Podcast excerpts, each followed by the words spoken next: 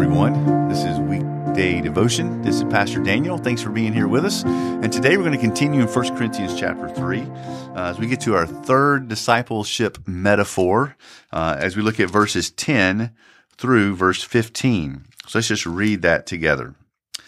Well, according to the grace of God given to me, like a skilled master builder, I laid a foundation, and someone else is building upon it. Let each one take care how he builds upon it. For no one can lay a foundation other than that which is laid, which is Jesus Christ.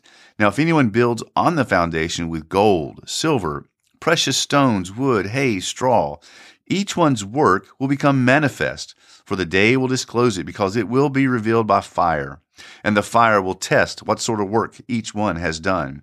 If the work that anyone has built on the foundation survives, he will receive a reward. If anyone's work is burned up, he will suffer loss, though he himself will be saved, but only as through fire.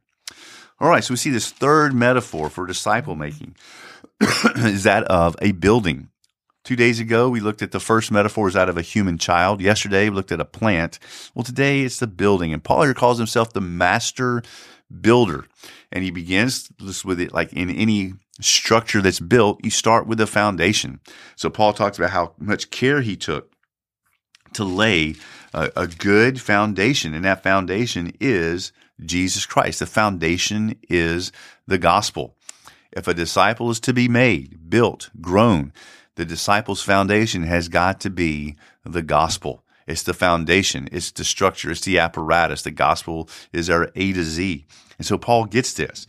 But he says, look, I was the builder. I laid the foundation. Others have come along and they have helped continue the construction of this building. And of course, the building is the people, people of God. It's disciples, not a physical structure. The church is not a building. The church is us, the people. Here Paul uses this metaphor. It's kind of like a building in the way that we as human beings, as people, as followers of Jesus are built up. And so we got to take care of how we build it.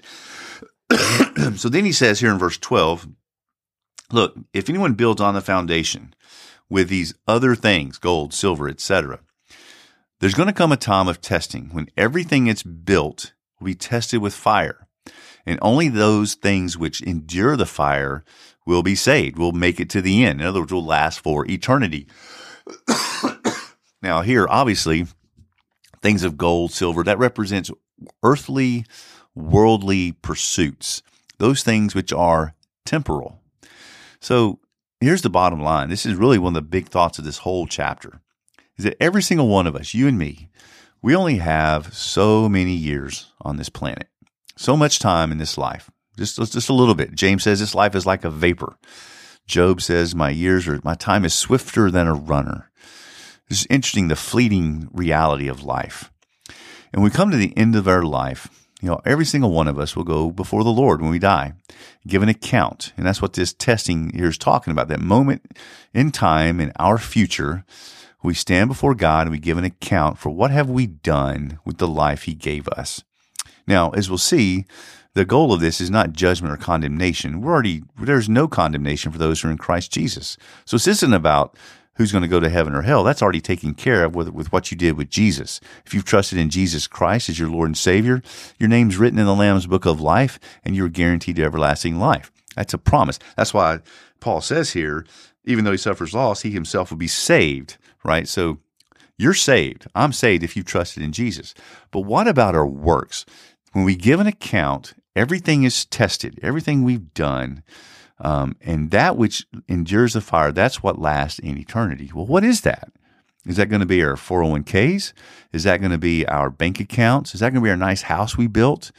Is that going to be our cool inventions that even have been helpful? You know, we talked about um, before the, the man from Volvo in 1959 invented the seatbelt. Great invention, super helpful, but it's not eternal. It's a temporary, it's a temporal work.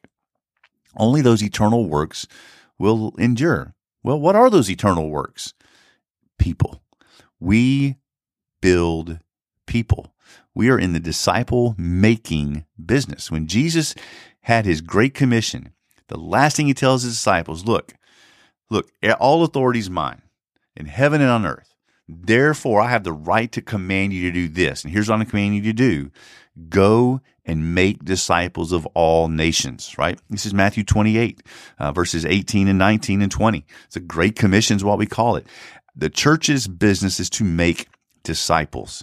We are in the people building business, and that happens by laying the foundation of the gospel and continue to build on that foundation through the word of God for that people can grow and become more and more passionate followers of Jesus. That is what we're in the business of doing.